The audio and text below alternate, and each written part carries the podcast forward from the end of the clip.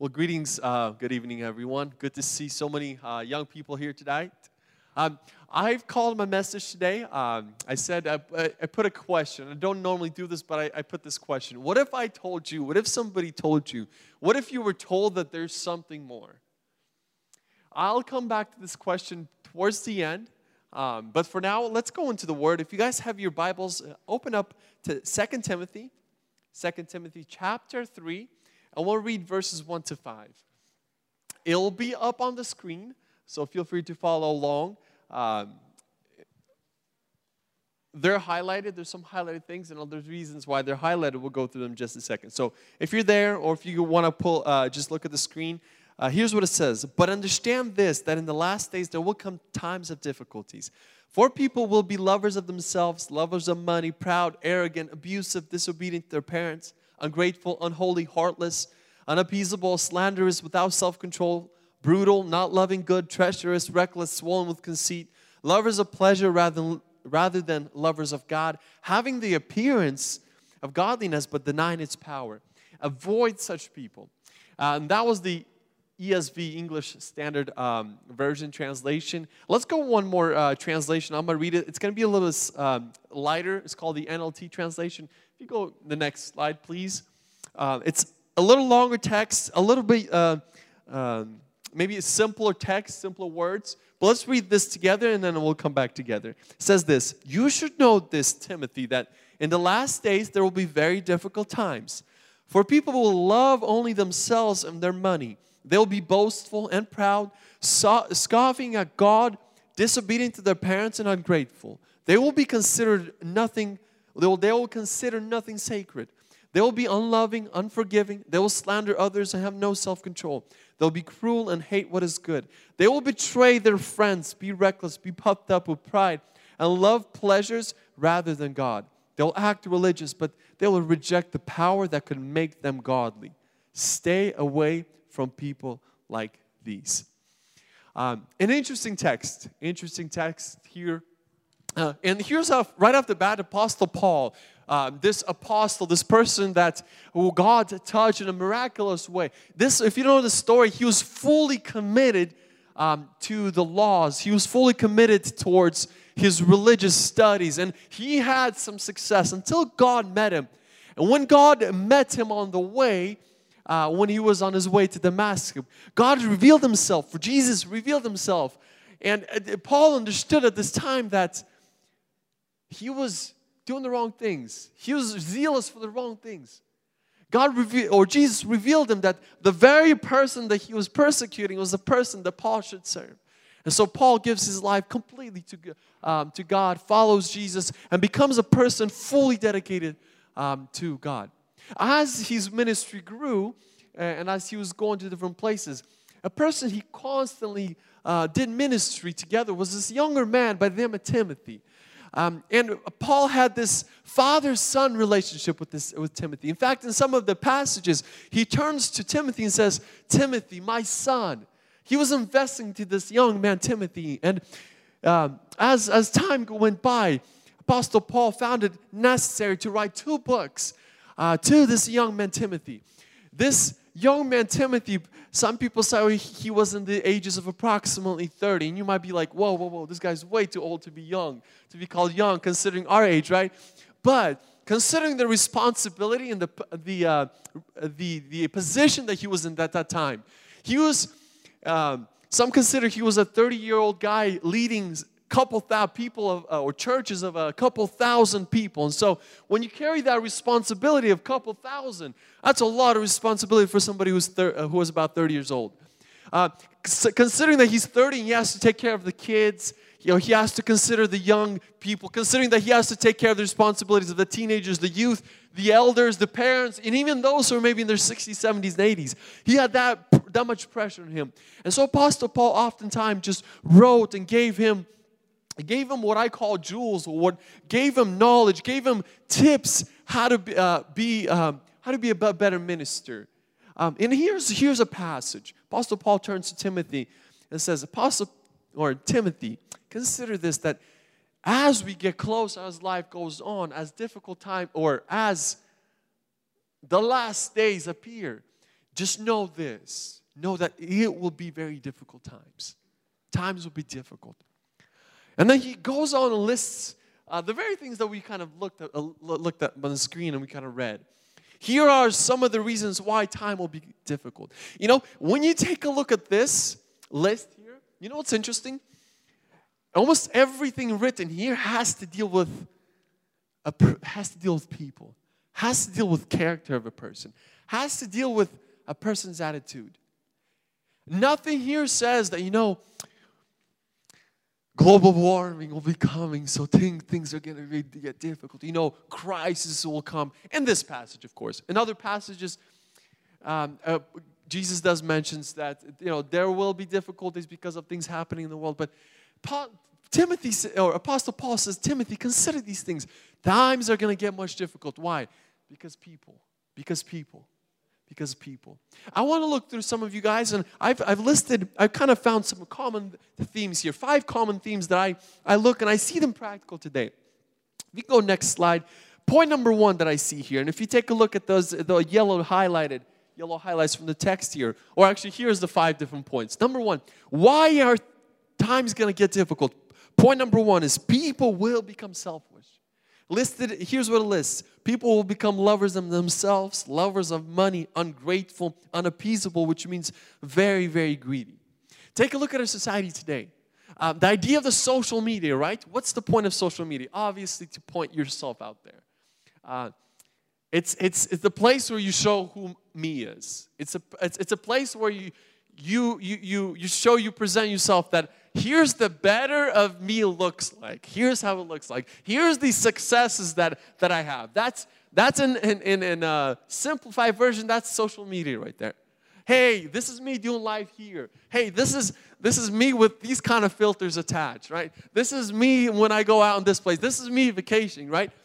That's the idea, the me, me, me, me, me, me, and me, me, me, me, me. Take this idea of, of customer service, right? You go out to a store or uh, to the, the marketplace and the customer is always right. That's the idea. And, and you have people running around saying, Can I help you today? And from one side, it's so beautiful. I love when you can walk in and, and people right away, Hey, can I help you? I love that. Or, you know, regardless of what the employers, what their personal life is, when you can walk in a place and know somebody greets you to smile, like, Hey, how are you? I love that. It's a wonderful thing the idea of that is that, you know, we have customers we want their experience to be where they felt special. They felt like this was a place where I got the best customer experience. I'm not against that. I actually love that. When I went to Ukraine this uh, 2019, uh, let's say the marketplace was a little different. They could be cussing, screaming at you. They don't care that you're there. You're here. Why are you here? That attitude. And I'm like, oh, thank God I live in America, right? I'm so happy for that. However, when you take all these factors, we begin living a lifestyle that, saying, that says everybody has to fit and fulfill my needs. Everything's about me. Everything is about my wealth. Everything is about me. And if it's not about me, then count me out of there. And what's the point of saying this? I'm not here to, you know, to say to go from one extreme to the other to say, if you have social media, take them off. No, no, no, no, no, no. I'm not saying that. I'm just sharing, um, sharing what I think that we should also consider that in these last times, in these last times, people will become self-conceited, lovers of themselves, and selfish. If there's one way, if you ask, hey, what's one way I can be different today? How about what if I was to look at every action in my life and say, you know, I'm not going to be selfish? You would stand out and be a light in this generation today. Because, like never before, it is so much harder today to do that, to not live selfish, a selfish lifestyle. Point number one in the last days, it'll get difficult. Why? People will become very selfish. I've noticed, you know what, in my some of my best moments, um, my best moments in life probably came out of a place where I was not selfish. Um, we live also in a society, in a country, in a country, very blessed country, uh, a country that has every need, every need, anything that we need is met. Our essentials are met. If you have food, water, those are considered essentials. healthcare and some of the those are needs that a person needs clothing, attire, and they're met. In fact, if you were a true homeless person, truly a homeless person, you would, and if you truly try to look for a place to, to, to fulfill your needs, you will find all your needs. There's programs out there. There's, there's housing programs. There is uh, food programs. There is clothing places. You can have every essential need met, even to a point of shelter. There is that. We live in a country where people's complaint is not about needs, it's about their wants. Take a look at your siblings or maybe your family uh, uh, uh, around, around birthdays. Like, I have younger siblings, they're like, oh, I didn't get an iPad this year. Big deal, right? It's, it's not a need, it's a want. And people complain not most likely not because of needs, they, they, they complain because of wants. Bible teaches us to be grateful. In fact, Bible oppose, opposes those who constantly rebel and complain against God. Bible says if you have food, if you have clothing, you have shelter, be happy, be content. One of the ways we can be, we can work against or help us not to be selfish is to learn to be happy wherever we're at. What if you go home tonight instead of you catch yourself, you know what, I want to complain right now because of whatever reason. What if you said, you know what, I'm going to be happy, I'm going to be joyful. I've noticed some of my most happiest moments were moments where I chose not to complain, but to be saying, no, I'm going to choose to be happy. I have all my needs met. I'm not hungry. I'm not starving. I have water. I have a shelter. It's not raining. It's hot outside. All my needs are met. I'm going to choose to be happy. I want to also say this, kind of maybe push this thought a little bit further and say this. If there's reasons why people today, one of the reasons, not all, one of the reasons why people are somewhat depressed, somewhat unsatisfied, is because of a chosen lifestyle to say, or, or to complain about everything. So I want to encourage you, uh, encourage you guys. Consider this. What if you made a choice and say, you know what, I'm not going to live a selfish life. I'm, I'm going to intentionally choose to make decisions that doesn't put me at the center of all, but considers other people, considers life. It, it gets the most out of life. Point number one. Point number two life will be difficult in the last days because people will be intentionally proud. I say pride has two forms. There's a pride that overexalts itself, a pride that says, I'm better than I'm actually at. That's one form of pride. And the issue with that pride is this that it gets to a point where you say, God, you know what? Thank you for your opinion, but actually, I'm not sure if I really need you because I'm much better. Well, obviously, people don't say that verbally, but when when God speaks and we say, you know what, mm, my opinion I think is a little bit wiser, we're intentionally doing that. We're saying, God, thank you, but I think I know just a little bit better what, what it looks like. When we say, you know, yeah, I know what the Bible says, but mm, I don't know if the Bible is actually practical. I think I think I know a better way. We're saying God's word is not enough for today, and I, we need something else to supplement that. When we boast more than who we are, that's called pride. But there's a second pride that somewhat is deceiving is when we we put ourselves lower than who we actually are. Let me explain this. Bible says this that we're created in the image of God. So if you try to prove to yourself and say complain to yourself that I'm nothing, that comes out of a place of pride. Because number one, you, whether you want to accept or not, you will still, you are created in the image of God. You were made and formed by God. Your, God had plans for each one of you. And if you don't want to, to believe that, if you don't choose to believe that, it comes to a place where it's out of pride. Let me go even further. When you say, when you're reading, Bible says that you're a child of God. And you say, I don't know, God, I'm actually nothing. Then, in the same way, you choose to say, God, I don't know if I really want to believe that word because I think I'm nothing. And that also comes at a place of pride. There's some people that got into a lifestyle of I'm never worth, I'm not worth it, I'm, I'm this, I'm junk, I'm garbage, I'm this, I'm not that. And it comes to a point It comes to a point where they can't get up because their pride doesn't allow to get up. Does that make sense what I'm trying to say or not? I, I, I want to bring this point. Pride's not only about trying to ele- only elevating yourself, putting yourself under who God created you to be also comes out of a place of pride. I want to encourage choose to stand in the Word of God. And if God says, You were formed, even before you were formed, even in your mother's womb, God is there, He planned, He knows everything. Choose to believe that, whether you feel like it or not. Choose to believe it. Consider that there's two forms of pride. In the last day, things will get difficult. And I see difficulties from both. When people overboast about themselves, it, it, it, brings, it brings disaster, right? Nobody wants to be around such people. But from a different side, when you hang around a person who's always like, I'm never good enough, I'm never this, like that, this, this, that, there is moments, there's moments when we don't feel things.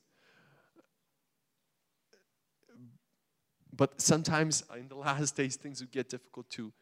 Places like depression, places like anxiety, not always, some factors is comes out of pride too.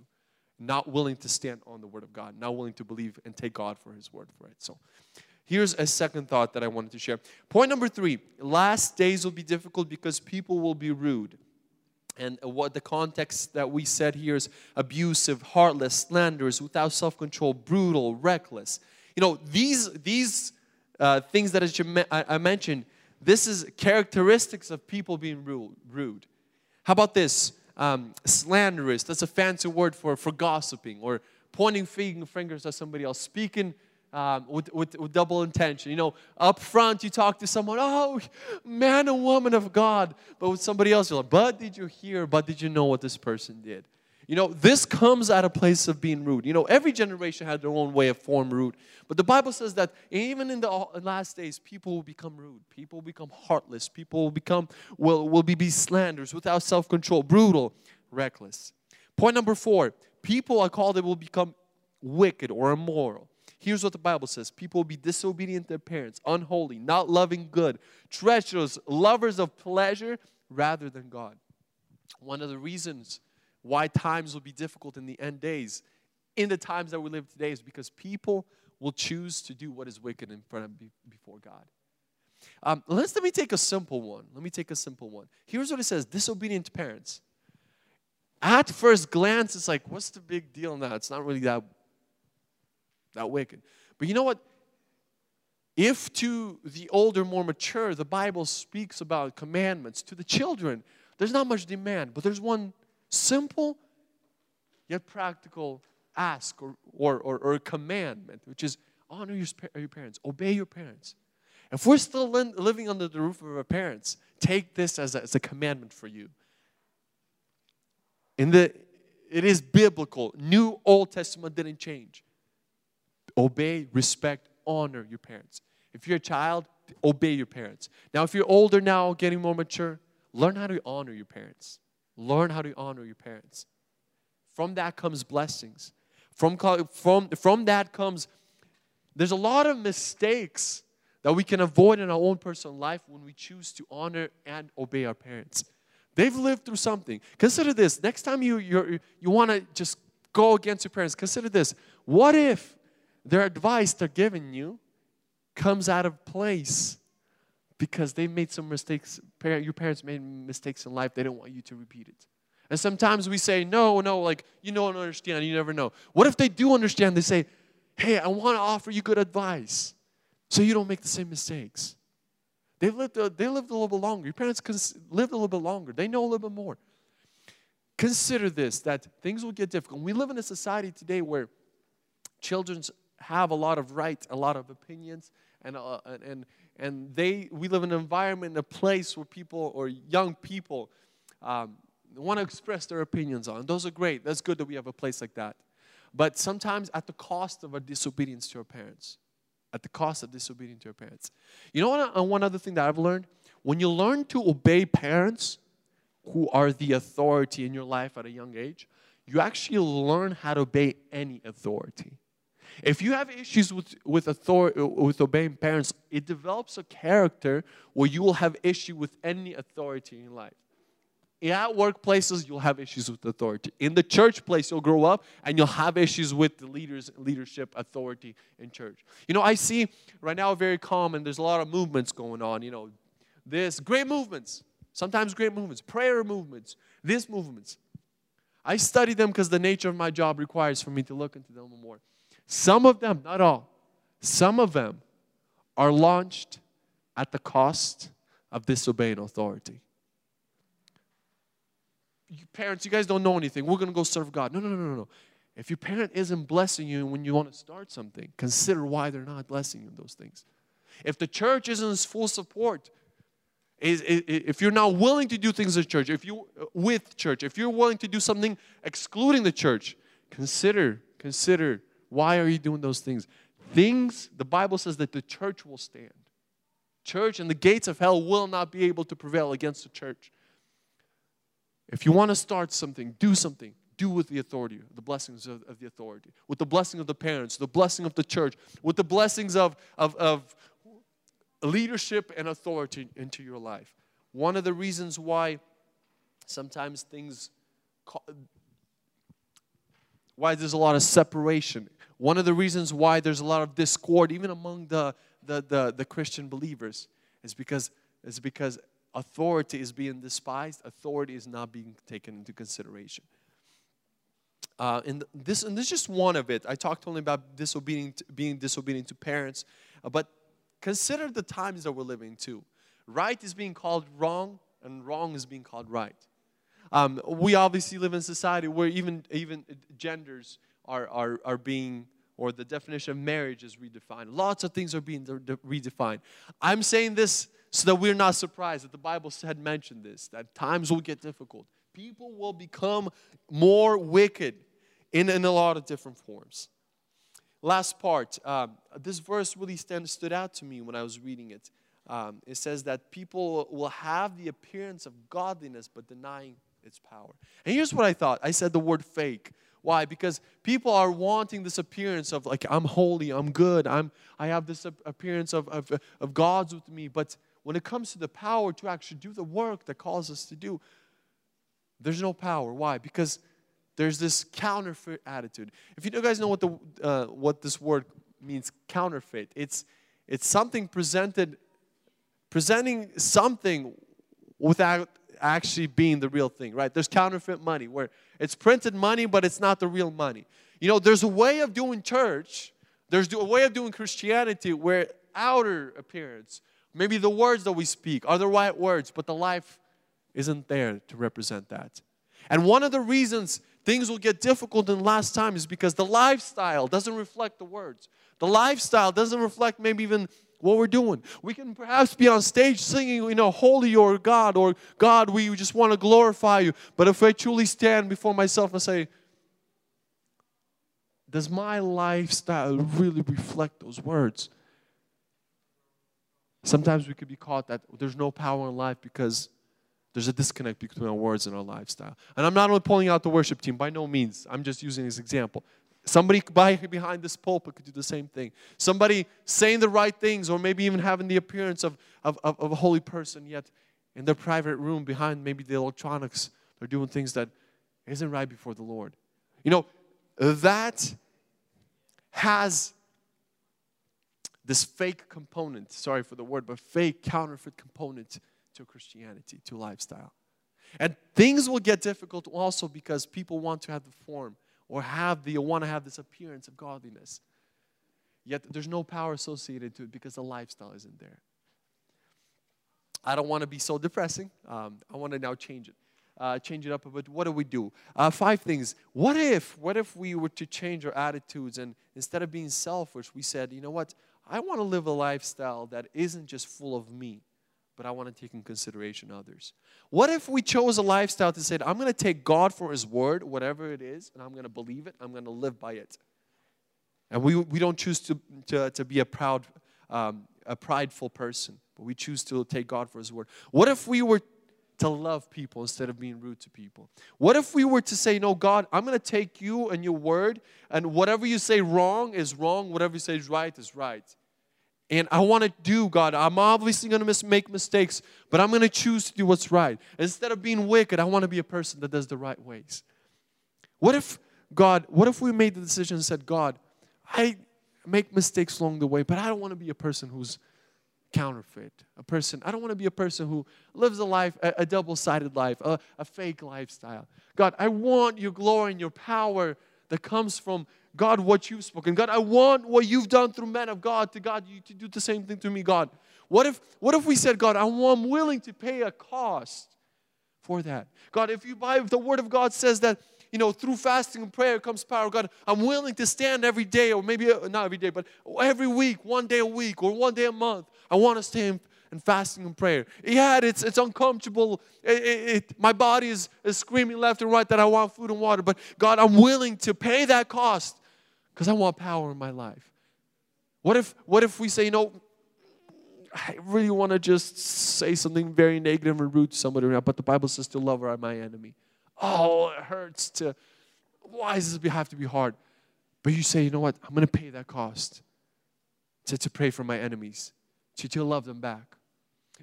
What if, what if you're in those moments where it's, if I just say this little lie, oh, how far I would get. But you know what? I'm going to pay the full cost to speak nothing but the truth. You know, God is behind such a person, and there's power associated with that. Um, I'm going to tr- uh, transition to a next uh, reading passage, and I'll be connecting it. Um, if you, let's take a look at uh, the next passage, Second Timothy, just as chapter before, um, verses 20 to 22. Here's what it says. Now in a great, um, perfect. Now in a great house, there's not only vessels of gold and silver, but also of wood and clay, some for honorable use, some for dishonorable. Therefore, if anyone cleanses himself from what is dishonorable, he will be a vessel for honorable use, set apart as holy, useful to the master of the house, ready for every good work. Check this verse out. I love it. So flee youthful passions and pursue righteousness, faith, love, peace, and along with those who call on the Lord from a pure heart. I'm going to go through five different things that I found from this verse 22. Number one, it talks when it says, so flee youthful passions. Feel free to next, go on the next slide. So flee youthful passions. It's talking about a life of purity here. A life of purity.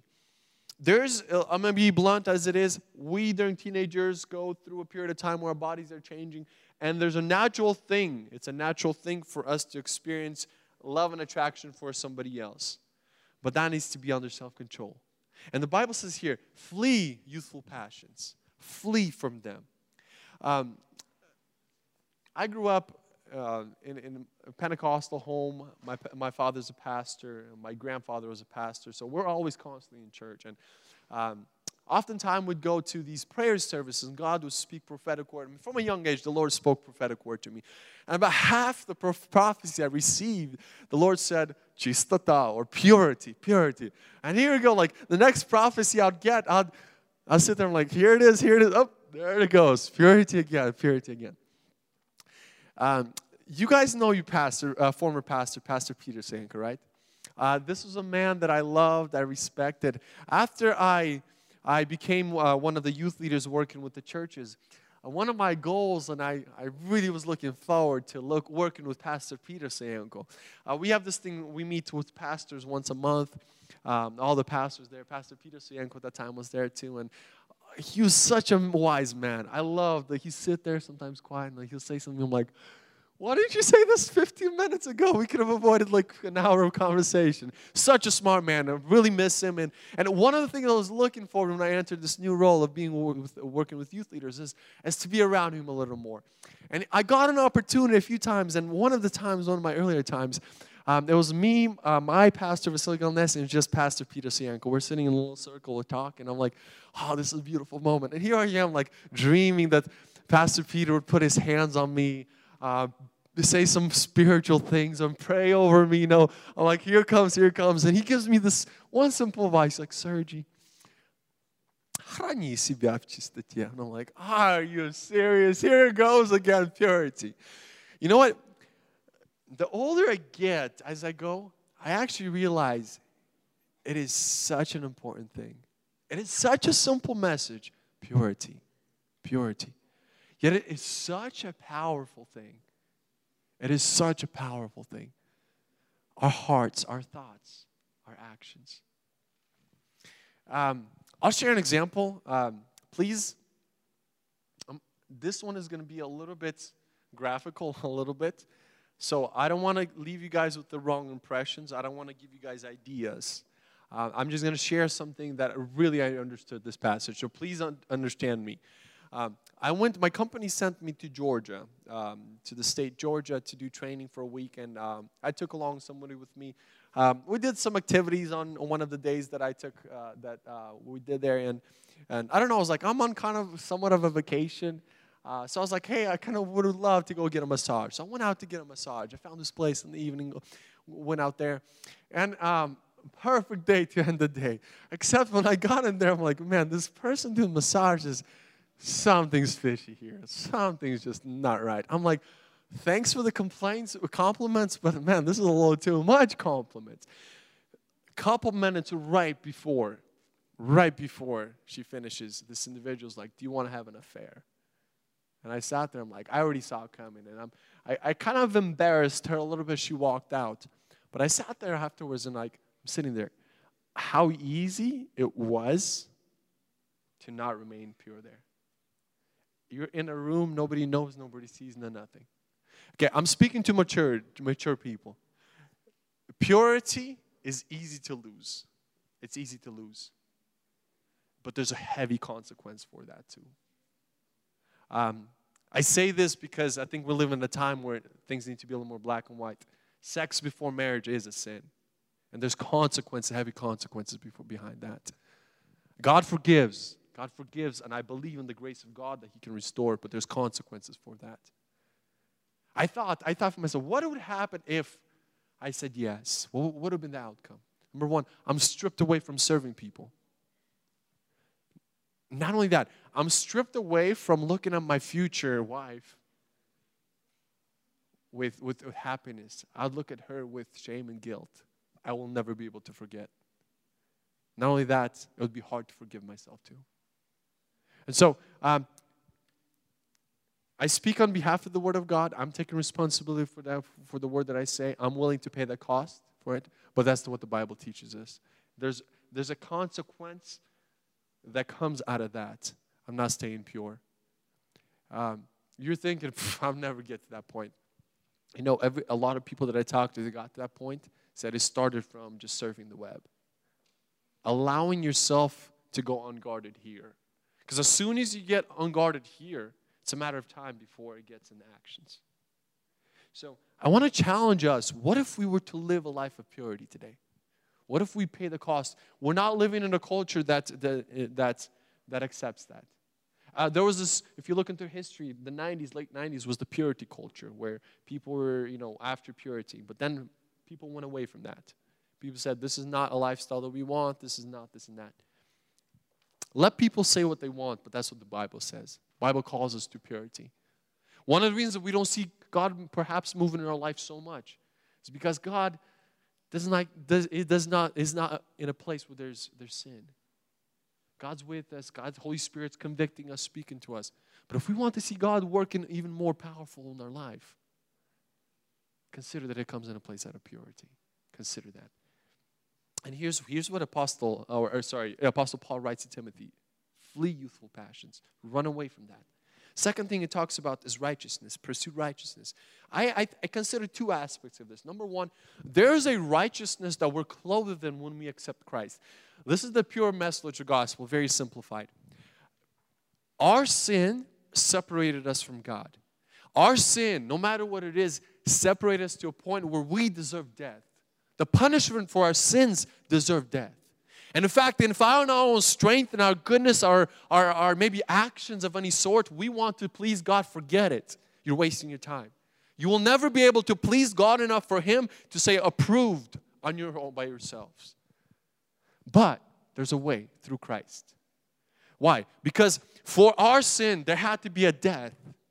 And in the heavenly court system, when we're going to be there before Christ, before God, uh, give an account for, for, for our life there needs to be a death for the, as a penalty for our sins. But when we accept Christ, we also accept as a death that is sufficient and pleasing before God and that satisfies the righteousness of God. What does that mean? That means when we're going to be standing before God, Christ, if we accept Christ, we accept His death. And there's a death that is enough to cover our sins. On our own, we cannot do that. On our own, forget it. No action is good enough. No, no, no face. Uh, we, we won't be able to impress anybody with our good looks and before God, God. God's a just God. He's a loving God. He's a just God. And because He's so just, He had to send His own Son to find a way for us to be saved. So if you say, you know, maybe there's other ways to heaven, there isn't really another way. Because every other religion says about doing good works, hoping to please God. Christianity says you on your own will never be able to please God. But if you accept Christ, you accept His death, and that is enough to be accepted before God. There's a second side that talks about rewards too. But here's this part that I'm talking about.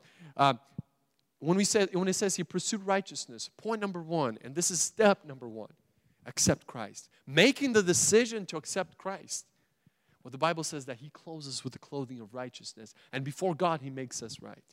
There's a second side to pursuing righteousness, and is this as doing what's right. Doing what's right. Doing what's right. God left us his word. Mm-hmm. It's a big book, right? But he left us his word. And us living day by day by it doing the right thing. That's also righteousness. Take a look at people like Job, right? Take a look at people like Zacharias. It says that they were blameless before God, meaning not only or they not only were they doing what the law required, but their day-to-day action doing the right thing before the Lord was pleasing before God. So two things when it, when it says pursue righteousness, it says uh, I understand two things. Number one, doing the first and most important step in your life, and that's accepting Christ. But then, second to it, is constantly living a day to day in a way that's right. Uh, point number three a life of faith. Some people misunderstand or have this, my opinion, kind of skewed interpretation of, of what faith is. Some people consider faith is, is wishful thinking. What do you mean? Just name it and claim it. Like, you know what? I believe I'm going to want that. And if I just believe enough, I'm going to get what I want. There is there is one side when you when you make goals and achieve achieve them, and that's the right thing. But faith is a little bit different, in my understanding. Faith, faith is hinging and being obedient to the word of God. Take a look at all these the man of faith, Abraham. Why was he a man of faith? Because God spoke to him and God and Abraham took him for his word. Why was why was Noah a man of faith? Because when God spoke to him, when everybody else was telling me that, telling him that, what you are, are you okay, Noah? is everything okay here with you? Why are you building a, a, a ship to when it's dry outside? He took God at His word, and for that reason, we find Noah in the chapter 11 of Hebrews, a man of faith. Why? Because God spoke to him, and faith says, I'm going to take God for His word and I'm going to be obedient to it. There is, I don't want any of us to, the reason I bring this up, I don't want us to confuse faith with wishful thinking. Wishful thinking says this that, you know what, I want this, so I'm going to go after it. I, as long as I, you know, put a goal and reach it, then, you know, I'm going to go by faith. Um, those are goals we set, if we named it. Those are goals we set and wants that we want to achieve. But with the faith that the Word of God talks about is a faith that says, God, although I don't see a way out, you spoke to me and I'm going to stand on that. You know, there's people that launch ministry sometimes out of their own ambitions and desires.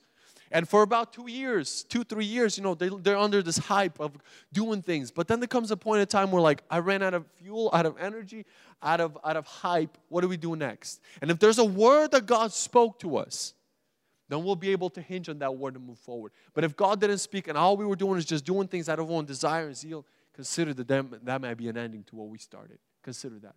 God speaks today. God speaks today, and I want to encourage us, the Bible calls us to pursue. Pursue a life of faith. Pursue a life of obedience to His Word. Pursue a life when God speaks to us, sometimes through, the, through our thoughts, sometimes in our prayers. God speaks to us through our parents. God speaks to us through sermons. God speaks very openly through the Word of God. Here, somebody said, uh, one, one of the preachers said this if you want to hear the Word of God, read the Bible. But if you want to hear the Word of God very audible, start um, read the Bible out loud, and you'll hear the Word of God audibly. You know why? This is God's word. If you haven't practiced this, read the word of God out loud. It might sound awkward sometimes, but sometimes you'll read it like, God, that's actually a good word that you spoke to me. You want to hear the word of God out loud? Start reading the word of God out loud, and you'll hear God's word. This is His word. Um, the next thing we're called to pursue is love. You know, our life is not meant to only love God, but God sends people in life, and the Bible calls us to live a life to love one another. Uh, what is love? You know what's interesting about love? I've seen that love is most displayed, or you are in need of love when you least want it. What do I mean by that? When people start hating you, and somebody you actually choose to love, that's when you it's displayed the most. There's moments when we love when we don't want to love. When we don't want to love. But God still calls us to do that. Love. Love one another. Love one another. Pray for one another. Encourage one. Uh, take uh, each other's burden. Pray even for your enemies. Um, I've seen the outcomes of praying for your enemies. God turns things around. And you start realizing, people start either running away from you because they're realizing, realizing that you're a person who, uh, who you can't mess around with, or people's life has changed sometimes through our, our, our uh, loving character. When we love, God does something beautiful in somebody else's heart. And they sometimes become our best friends once in a while. I've seen that. Bible talks about love, uh, uh, loving one another. How about this last part? Peace. Pursue peace. When I consider peace, there's two aspects. Once again, number one, to be in peace with God is the same aspect that I talked about uh, righteousness. To, to accept Christ as our Lord and our Savior means to choose the life of peace, to be in peace with God. I've dealt with I've allowed God to deal with the sin issue in my life. But there's a second side to, to, um, to peace. It is being in peace with one another. You know, I know people, I've, I've observed people who have not dealt with certain issues 30, 40 years back. And I've seen them that that chewed them up for the rest of their life. Back then, she said or he said this thing to me, and for now, they, and family rivalries are happening because they haven't learned to make peace in a small thing and something had that happened in, in, in their childhood. Um, I want. Uh, I was a teen. Um, I'm a teens leader as well in my church, and I work with teens for, for some time. I decided to take one day a group of people hiking, uh, our teenagers, to a hike, and I don't know what hit me. Maybe I was too naive, but we decided to eight mile round trip hike. We went up four miles and four miles down. It was awesome. Weather was perfect. Like the sun wasn't hitting hard but it was like still in that like 70s room temperature, a little clouds. When we there was a point where we passed the clouds, where you can actually see the clouds. Beautiful. Weather was perfect. Uh, we had the proper snacks. There was this one young lady who had everything. I mean, everything was well. The only thing she did was she got shoes that were a little too tight on her. And they were great shoes, but they were just too tight on her. It was just, just toe to toe. And she started walking, and she's like, Man, I, my, my feet kind of hurt. We're like, You got this, you got this. We're like motivated. And she made it to the top. But then, like, after she got there four miles, I was like, Wait, there's another four miles down. Oh, my goodness. By the time she got down to the, uh, to the bottom, her toenails fell off. It was, it was that bad. I felt so bad. I was like, Oh, my goodness. Like, we got up there, like, we turned back. I'm like, This is so uncomfortable. It was terrible. And, um, you know, you know, everything was okay afterwards. But a lesson for me, I observed. You can have the right company, you can have the right food, the right weather, you can have the right clothes, you can have the right group, you can have right everything. But if you don't have the right shoes on a hike, you're not going to get too far. Okay, let me do a little comparison. When the Bible talks about in Ephesians that put on the armor of God, it says put on the helmet of salvation. Put on the breastplate of righteousness. Put on the belt of truth. Put on the, uh, or take on the sword of the, which is the, sword, which is the word of God. Put, take on the shield of, okay, awesome. What does it say about the shoes? Readiness of the what? Gospel of? What in the world does that have to do? Peace. You know what I realized? You can have the right ministry, you can have the right people in your life. When you can have everything, you can have giftings everything. But if you haven't learned how to be peaceful with people, good luck getting anywhere. Because anything people say, you'll take offense at that. And you're not going to get far with offense. I've seen people who are gifted, who are prophetic word, but they haven't learned how to be peaceful with one another. Good luck to their ministry. It got capped off. It's the same as walking, trying to up, walk up, up, up a hill with, with, with shoes that are too tight on you. Friends, there will be moments in our life when people will say things to us. And we'll have the choice do we forgive them or do we embrace them with love or do we take offense at that? And when we take offense, we choose to say, My heart's not peaceful. And when we choose to say, My heart's not peaceful, good luck going forward in life. Good luck. Anything anybody says will offend you, will hurt you. One of the reasons today I, have seen that, Eh, that people are, when people are so offensive, when people take everything to heart, when people, and I'm not saying to be cautious, it's good to be cautious, to hear the opinions of other people, it's good. But Let's allow the peace of God in our heart. The Bible says this that allow the, the, the peace of God which surpasses every understanding. Allow that to reign in your heart. When somebody takes offense, filter it through love. You know, I'll forgive him this time. I'll forgive her this time too. I'll, I'll pray for her instead. I'll pray for him instead. And, and if we do that, we'll be walking forward and we won't hurt ourselves life will be much easier. Okay, I spoke five things. Let me connect the two. If you go to the next slide. Here's, here's my little conclusion before we end up praying a, a little challenge. Um, and times will be difficult because people will be selfish, people will be proud, people will be rude, people will be wicked, and people will be fake. But at the, at the same time, end times, during the end times that we live in, we also have an opportunity to be different. How? What if we pursued righteousness? What if we pursued peace? What if we pursued love? What if we pursued purity and faithfulness? And I did, I did a little comparison here, just looking at the two passages here. What if we replaced righteousness instead of selfishness? What if we replaced peace instead of being proud? What if we replaced love with being rude? What if we replaced purity instead of being wicked? What if we replaced a life of faith instead of a, li- a fake, a life of, of, of being fake? I think we have the potential, we have the opportunity to be different in the times that we're living in today. We have the opportunity. Uh, my question today, and, and uh, my main message today, I, I, or the title of this message was this What if you were told, what if you were told that there's more? Would you grasp and go forward with it? What if you were told that you can sing on worship? And besides just being satisfied with singing a song, you say, you know what? What if there was more? What if there was more to just than just singing on stage? What would that more look like?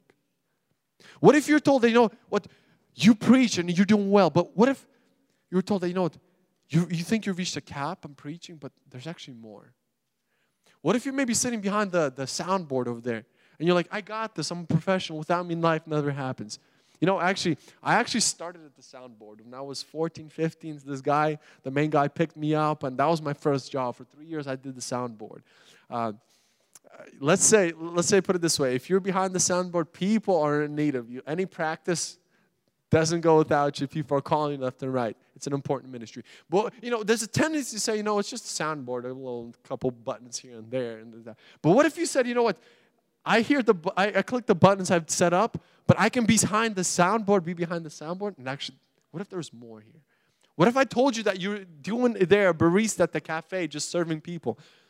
But I said, you know what? Serving is just one aspect. That, you know, I think there's more to that too. What if I told you that you, know, you can be a college studying to be a doctor, whatever you're, or you, whatever you're studying, and, and you think, you know what, as long as I get my four O's and I get, you know, this, this, my diplomas and I, I get these grades and as long as that. What if I said, you know what, I think there's more to that. I'm not saying bluntly. I graduated with a bachelor's in electrical engineering. I had some great grades. I have a high paying job right now. But I'm looking at all this, you know, great, it's there. But I'm realizing there's more to it. What if I told you there's more to your life um, then maybe sometimes you you, you kind of put it in perspective. What do I mean by, by that? Well, if, what if you limit yourself to say, you know what, this is all for me? And I challenge you today to say, you know, what if, what if somebody told you, hey, there's actually more to your life than you think? Perhaps you're in sin and you're like, I don't know how I think this is it. It's just me, my misery, and this I can't get up. I've tried a few times. What if I said, there's actually more to your life than you just sitting in, in, in a sinful lifestyle? What if I challenged you and said, you know what, consider, consider, consider there's more to life, to the meaning of life. What if you said, you know, I've reached uh, God's working through me in a wonderful way. There's prof- maybe prophetic word, or, or maybe there's giftings in my life. And I said, you know what, great, awesome. What if there's more? I know my, my challenge right now is kind of, kind of vague, kind of a challenge without much answers, so to speak. But I, really want to see, and I do believe, I, we pray with our youth leaders. In fact, we just had a retreat not till this, this weekend. We're, we want our youth to be more on fire for the Lord. And one of the things I've seen is when we kind of let ourselves loose in this lifestyle and kind of live off, yeah, just everybody else living the same way. If we allow our life to live like just like everybody else, then when the times the Bible says the times will go difficult because people will be selfish, people will be wicked, we'll be caught in those traps. But if you consider God, you've placed me in this time, in this generation, at this age, with this people, in this church, and I don't think things happen for coincidence, God. Lord, I've heard this message today that what if I pursued righteousness? What if I pursue, pursued love? What, I, what if I pursue purity? What if I pursue faith? What if I, what if I pursue righteousness? What would happen? I'll, be, I, I'll believe and I know, I pray, and I know the Bible says that there's more to life. I want tonight to be more of an encouraging um, night for you guys. Uh, I want to pray with you. Is that okay? Uh, to pray. Um, we have this thing in our church. We do what's called an open altar or just up the front is, is, is open. If there's anybody that comes, comes. If people don't come, people don't come. We want to pray with you tonight. Uh, we're going to have two prayers. Number one, I want to pray with anybody. Let's go ahead and stand up. I want to pray with anybody that kind of.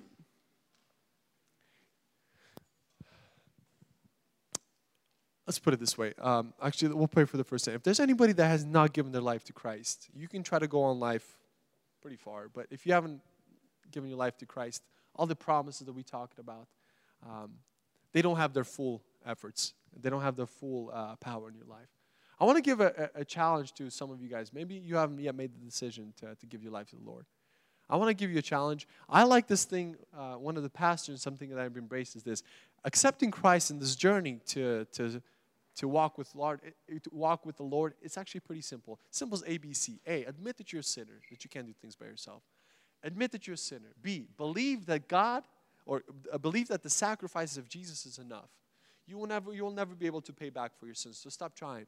Come to Christ. Accept His forgiveness. Accept His uh, accept His um, His forgiveness because the cross is enough to forgive every sin. Believe that. See, and then confess with your lifestyle. Live, change your lifestyle in such a way that says, now from now on going forward, the Lord is now the Lord my Savior. And I want to do this. I know it's um, for some it's like, oh, why do I have to do this? But coming out to the front saying, public is saying, Lord, I want to confess before you, before the church today, that I want my life to look different.